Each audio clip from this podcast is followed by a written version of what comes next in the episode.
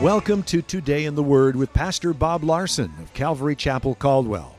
Pastor Bob will be with us in just a few minutes, but first we'd like to let you know that Calvary Chapel is located on the corner of 10th and Everett, across from the library in downtown Caldwell. We have two Sunday morning services at 9:30 and 11:30. If you prefer Saturday nights, we have a Saturday night service at 7 p.m. We also have a midweek service Wednesday night at 7 p.m. You can watch Today in the Word on Sunday mornings at 10 a.m. on ABC Channel 6.1. Join us as we broadcast Calvary Chapel Caldwell's Sunday morning church services, where Pastor Bob teaches you how to apply the truths in your Bible to your everyday experiences so that you might enjoy a better life. And I'm sure all of you from time to time will hear some story about some Christian that you used to go to church with and they get arrested for something and you think, wow, they seem like a normal person. And just the deceptiveness of sin. You know, I hear those stories all the time. And many years ago, many years ago, a guy told me, he said, Pastor Bob, I used to come to church every Sunday and you'd preach about sin and about how, you know, it destroys. And he said, you know, God was just convicting me, and I just felt like the Spirit of God saying, This sermon is for you, and you need to stop. It's going to ruin your life. But here's what he told me He said, You know what?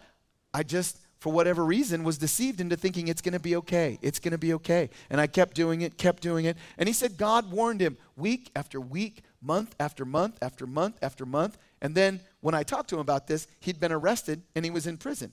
And he ended up losing his job, his wife, everything, his house, his family. And it was just so sad that he knew that was coming. He told me, I came to church every week and I heard you preach it. It was right to me, but I chose to just believe the lie. And he was deceived by sin. Now, God doesn't want any of you to be deceived by sin. And if you've ever thought, hey, it's okay, I can do it and it'll work out good, you need to know that the Bible says that when you engage in, in sin, it can deceive you. And throughout the Bible, it warns us as Christians and children of God not to be deceived. Have you ever been deceived by someone? How many of you have ever wanted to be deceived? I mean, I never want to be deceived. I mean, those silly songs on the radio, Tell Me Lies. Like, who sings that song? Tell me lies. I want to be lied to. I want to be stupid. I want to be in the dark and everybody else in the light. I want to be a dummy. I don't know how those songs make it on the charts. Tell me lies. But here's the thing you could be deceived. All of us are susceptible to being deceived by sin. And the Bible warns us in 1 Corinthians 6 9, it says, Do you not know that the unrighteous will not inherit the kingdom of God? And then he goes on to say, Do not be deceived. What should we not be deceived about? What we should be, not be deceived about, he goes on to say that neither fornicators, and you know that's nothing to do with California, it's, it's sexual immorality, uh, nor idolaters or adulterers or homosexuals or sodomites or thieves or covetous or drunkards or revilers or extortioners will inherit the kingdom of God. In other words, what he's saying is that when a person lives in sin, and, and that's different than a Christian who, you know, sins. All of us sin, we make mistakes. But it's someone who thinks, I can live in sin, I can be sinful, live in wickedness, and it's all going to be good, and everything's going to work out, and I'm going to go to heaven. That, that, that's sin. It doesn't work out that way because sin destroys your life. That's why the Bible warns us and says, don't allow sin to control your life. Now, everybody's going to sin and make mistakes, but we have the opportunity to repent and say, Lord, that was wrong. I'm sorry. Forgive me. Cleanse my heart. Help me to repent and get on the right path. And, and, but there is this voice in the world that says you can do whatever you want and it'll all work out. It's all good. You can do whatever you want, live however you want, it's all good. That's not true at all, right? Just like, you know, someone who says all paths lead to heaven. No, that's not what the Bible teaches. I mean, it's like saying all roads lead to Disneyland. I mean, you can't get on some road and start driving towards Coeur d'Alene and hope you end up in Disneyland. All paths don't lead towards God's blessing in your life. And the Bible tells us and warns us that we need to take heed that you can choose a path that will ruin your life. If you allow sin to control your life, it will ruin your life. And that's the mystery of wickedness. Why would anybody choose that? The Bible warns us over and over again don't do it. In 1 Corinthians 10 12, the Bible says, Therefore, let him who thinks he stands take heed lest he fall. What does that mean? Well, that means if you're here today and you're saying, Pastor Bob, who's this message for? I never sin. I'm never going to fall. I'm really amazing. And I don't know why you're preaching this sermon. well, if you're thinking that, you need to come up for prayer afterwards because what it's saying is if you think you're never going to fall, then you're the one that's going to fall. See, the Christian who comes to church and says, Whoa, God, I'm a sinner. Help me. I need your help, man. I'm going off the rails all the time. I need forgiveness. I need help. Well, you're in a good place because when you ask God to help you, He's going to help you. But when you think that it's not going to happen to you, that's when it happens to you. And people all the time come to me and say, Pastor Bob, how did this person, how did that pastor, how do these people just go off the deep end? Well, because they don't heed the scriptures. The Bible says take heed. In other words, all of us have a propensity to sin and to be deceived by sin. And the Bible says, watch out. Now, some of you are thinking, does that mean me? That means me. I do. I realize, hey, I need God's help. And I realize that I need to listen to what the word has to say. Now, here's the good news 1 Corinthians 10, the next verse, verse 13. He says, But no temptation has overtaken you except such as is common to man. But God is faithful, who will not allow you to be tempted beyond what you are able, but with the temptation, he will make a way of escape that you may be able to bear it. I love that. What is that saying? What it's saying is, is that you need to be aware that you have the propensity to give in to temptation and allow sin to deceive you. But if you want to do the right thing and you want to choose the right path, if you don't want to be deceived by sin and you want to walk in the right path that God has for you, then God will make a way for you. He, he, whenever you get tempted, there's always a way out, whatever it might be. So, whatever temptation comes to you, you don't have to give in to it. You can choose to say, I'm not going to do this. God, what's the way out?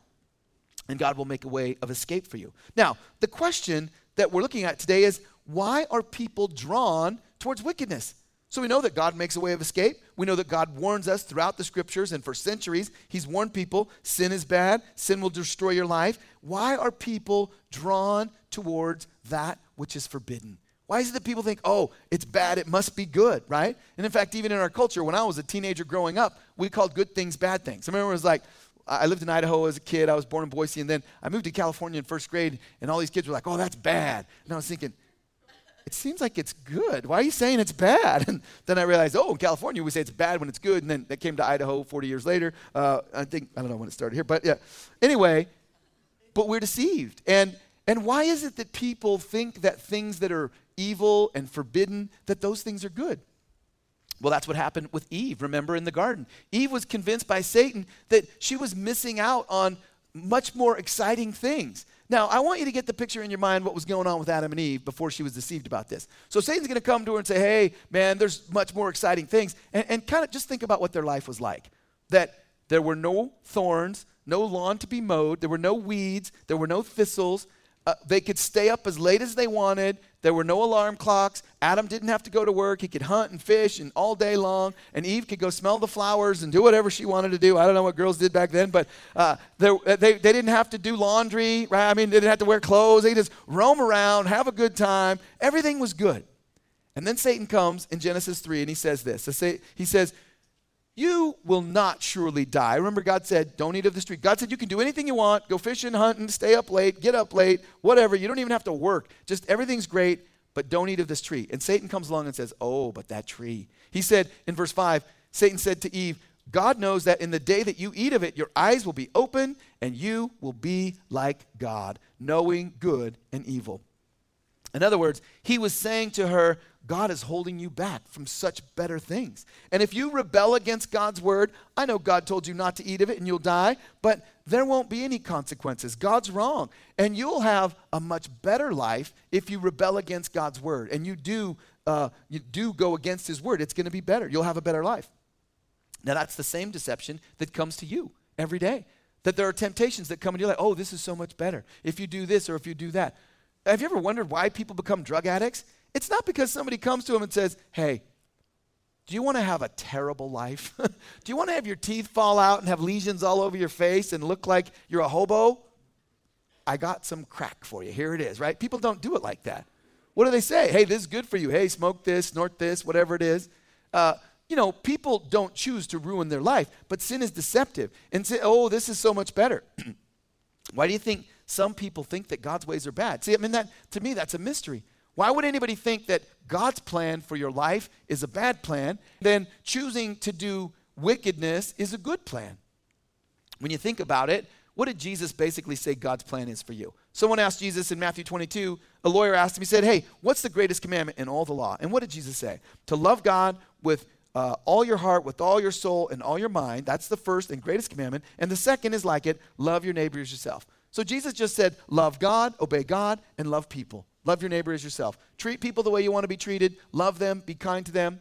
Now, who would say that's bad? What's wrong with that? What's wrong with loving people? What's wrong with being good, right? Well, there are a lot of people who think it's not good. And, you know, why do people think the Ten Commandments are so terrible, right? Which one of the Ten Commandments? I, I wish I could talk to someone who's like, oh, the Ten Commandments, they're terrible. Which one do you want someone to do to you on a regular basis, right?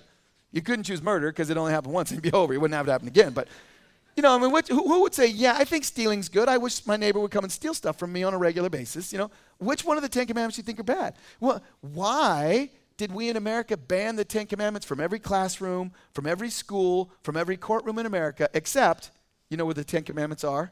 They're in the Supreme Court where they made the decision. They're on the doors in the Supreme Court because the founding fathers thought the Ten Commandments were a good thing to be checking out. So they put them on the door. So when the Supreme Court's in session, the doors are closed and they're right there on the door. But why did we do that? Why did someone say, hey, man, lying's good? Why we can't be banning that? We can't be telling little kids that's bad.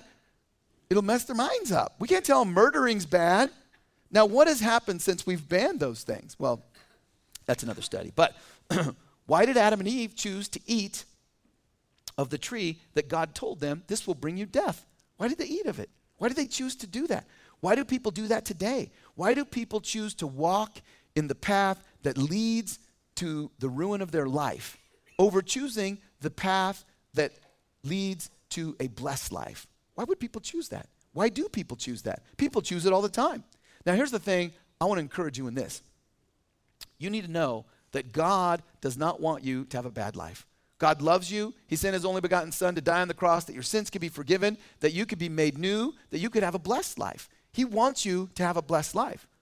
In fact, in the Bible, it tells us in Deuteronomy 30, God said in verse 19, I call heaven and earth as a witness today against you, that I have set before you life and death, blessing and cursing. Therefore, here's God's plan for you choose life, that both you and your descendants may live. See, God says, Look, I'm going to give you guys the freedom to choose. Do you want to choose a blessed life or a cursed life? Do you want to have a good life or a bad life? And we all get the freedom to choose. Now, sometimes we choose poorly, right? If I were to ask you, have you ever made any bad decisions? I mean, if you're honest with yourself, we all say, yeah, we made some bad decisions. God wants to help you make good decisions. God wants to give you insight and understanding and wisdom so that you would make great decisions, that your life would be blessed, that your family would be blessed, that your descendants would be blessed. That's God's desire for you. Thank you for joining us for Today in the Word.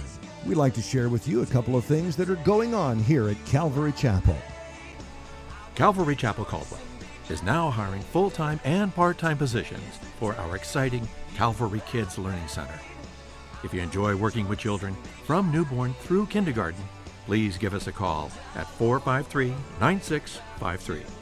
Positions are Monday through Friday with our availability to fit your schedule. To learn more about these exciting opportunities, please call 453 9653. We look forward to meeting with you. Calvary Chapel Caldwell would like to invite you to our Saturday night service at 7 p.m.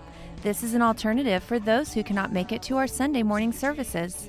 Like us on Facebook at Calvary Chapel Caldwell or check out our website at calvarycaldwell.com. You can watch Today in the Word on Sunday mornings at 10:30 a.m. on the CW channel 2.2. Join us as we broadcast Calvary Chapel Caldwell's Sunday morning church services, where Pastor Bob teaches you how to apply the truths in your Bible to your everyday experiences so that you might enjoy a better life. If you would like a copy of Pastor Bob's message today in its entirety, you can call us at 208 453 9653 during the hours of 9 a.m. to 5 p.m. If you're not currently attending a church and are in the Caldwell area, we'd like to invite you to one of our services. We're located on the corner of 10th and Everett, right across from the library in downtown Caldwell. You can also visit us on the web at calvarycaldwell.com. If today in the Word is ministered to you and you would like to support this radio outreach ministry, we encourage you to pray for us. You can also partner with us financially. Simply visit calvarycaldwell.com to make a donation. Thank you for joining us for Today in the Word. May the Lord bless you, and may you have a great day.